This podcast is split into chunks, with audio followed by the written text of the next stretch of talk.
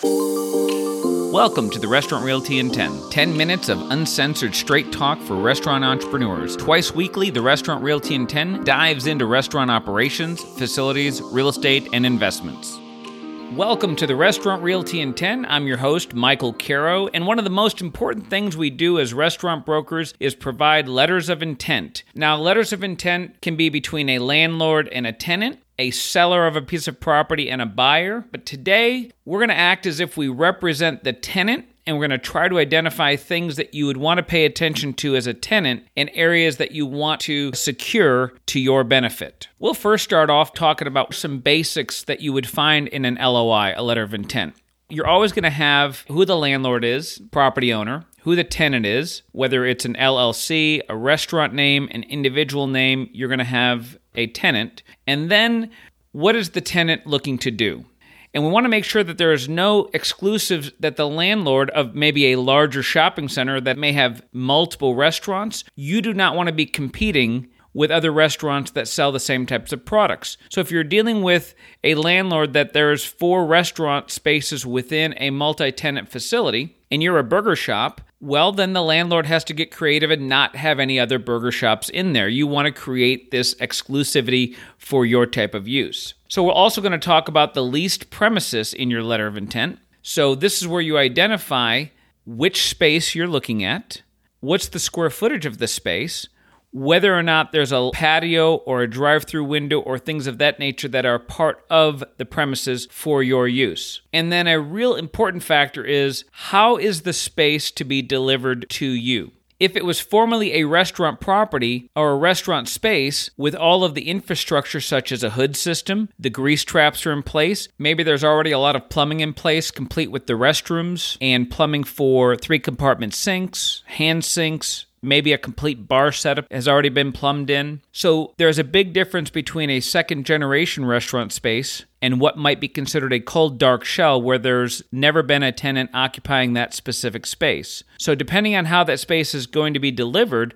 will determine how your offer or letter of intent is made. In your LOI, you'll discuss the lease term. One restaurant may have a 10 year initial lease term with two five year options, so they control the space for 20 years. So I'll exaggerate the point of what's better for you as a tenant versus a landlord. If you're a tenant, you may want a one year lease with 21 year options. That way, at the end of every year, you can decide whether or not you want to bail. However, if you're the landlord, you may want a 20 year lease with no options. So it just depends on what side of the fence you're on to determine what's best for you. Options are something that are controlled by the tenant and therefore have value to the tenant. When negotiating lease rates, Again, as the tenant, you want a low lease rate to start with no increases. And as a landlord, maybe you want a fair market lease rate to start with annual increases. And again, we're always looking to create a win win scenario, but as the tenant, you want to keep your lease rates as low as possible. If you can get yourself locked into a lease rate and only have bumps every five years, that's certainly better than having annual escalators every year if you started off at a fair lease rate to begin with. In addition to the lease rate, you have triple net fees, which are your property taxes, property insurance, and common area maintenance fees. Now, the landlords are not meant to make a profit off of those, but they are allowed to include administrative and management fees. So maybe when you're negotiating your LOI, you put restrictions in there as to how much they can increase those admin and management fees, even though they have no control of property management and property insurance. For my tenants, we try to negotiate no percentage rent. And if you're having to do a lot of work to the space, then that's a great opportunity to reduce the security deposit down to zero to allow all of your working capital to actually work for you. The rent commencement date can be a big factor, and this is where tenants have to be very organized. So it's not uncommon if you have work to do to have this free rent or no rent period while you're completing your construction. However, if you have a set time of 120 days is when your lease rate is going to start, that's when you'll actually start paying rent. You need to have all of your ducks lined up with your contractors so you're not starting to pay rent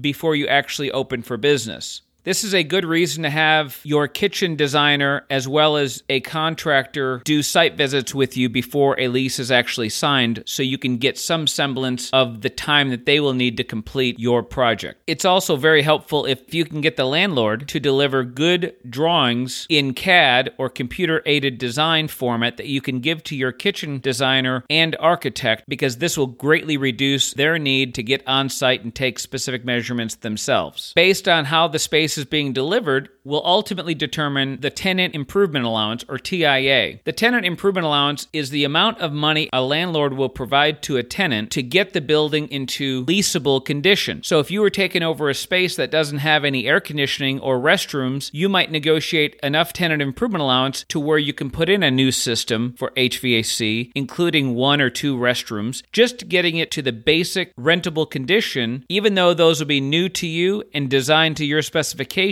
It's still is something that a landlord should pay for. What landlords will resist when those dollars are then turned on making the space special to your needs that nobody else can use. Obviously, any tenant can use air conditioning. Any tenant is going to have a need for restrooms. However, you might have some unique, eclectic design that will not be functional to the next user. So, some examples of additional landlord work that we include would be how the ceilings will be delivered, how the demising walls will be delivered and how they'll be built, and what power and electrical will go between the studs, and are there any sound dampening systems that will go in place to help reduce the noise between you and your adjacent tenant. In addition, how is the storefront going to be delivered? What type of glass? Is it going to be tinted glass, which I personally don't like, or is it going to be clear so you always look open when your lights are on? How is the floor? What's the condition of the floor going to be? If it was an old restaurant and there's a bunch of crap on the floor, it could be very expensive to chisel up old, ugly tile. So you need to take things like that into consideration when you're modeling out your space. Also, how much electrical is currently being delivered to the space, and based on your kitchen design, how much electrical do you need for the space? How much water is coming into the space? Do you have enough gas? Is there enough BTUs coming in? Is this an all electric building where there is no gas that's going to be allowed? These are some of the things that need to be identified early on because this is going to either make or break your budget. We can also dive into telecommunications. All of your POS systems are going to need a certain amount of cable or, at the very least, internet service. So, what is currently there? How much can you use? And how much do you have to bring in on your own? We also mentioned outdoor patio a moment ago. So, if you're going to have an outdoor patio, where is it going to be? How's it going to be built? And who's going to pay for it. And also, if I'm negotiating for my tenants, I do not want to pay any rent for that patio. It's outside, it's not conditioned space, but it does bring value to the landlord. The next important factor will be your signage. What kind of signs will be represented for you in that specific building? Will you have a sign on the building? Is there a pylon sign on the street that can help direct customers in? All of these things need to be identified in your letter of intent and negotiated because we want top billing for you to draw in customers from the road. In our LOI, we will also identify who's going to provide the lease document. Will this be the landlord or the tenant providing that document? So, whoever provides it, the other party will have the initial big expense from their attorney for negotiating the red line of that lease. So then it'll go back and forth between the attorneys. It can be very fast or it can drag out. The key is there's two types of attorneys. There's deal makers and deal breakers. You need to find yourself a deal maker attorney. You can pick apart any lease if you want to prove how smart you are.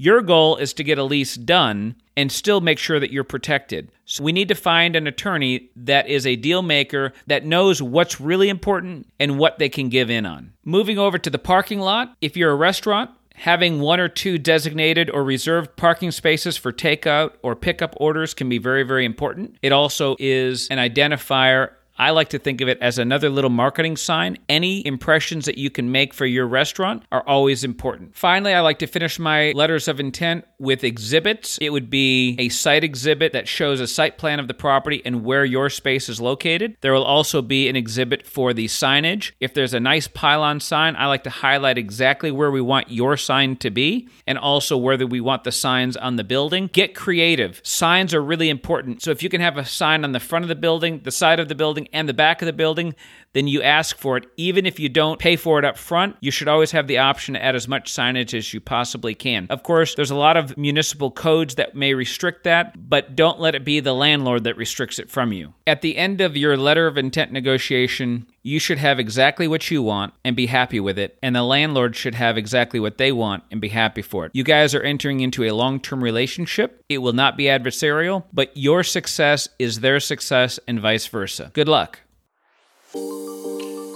Thank you for listening to the Restaurant Realty in 10. If you're interested in restaurants, whether operations, facilities, buying, leasing, or investment, the Restaurant Realty in 10 is for you. Please subscribe to this podcast, and you can also visit therestaurantrealty.com for show notes, topics, and additional information.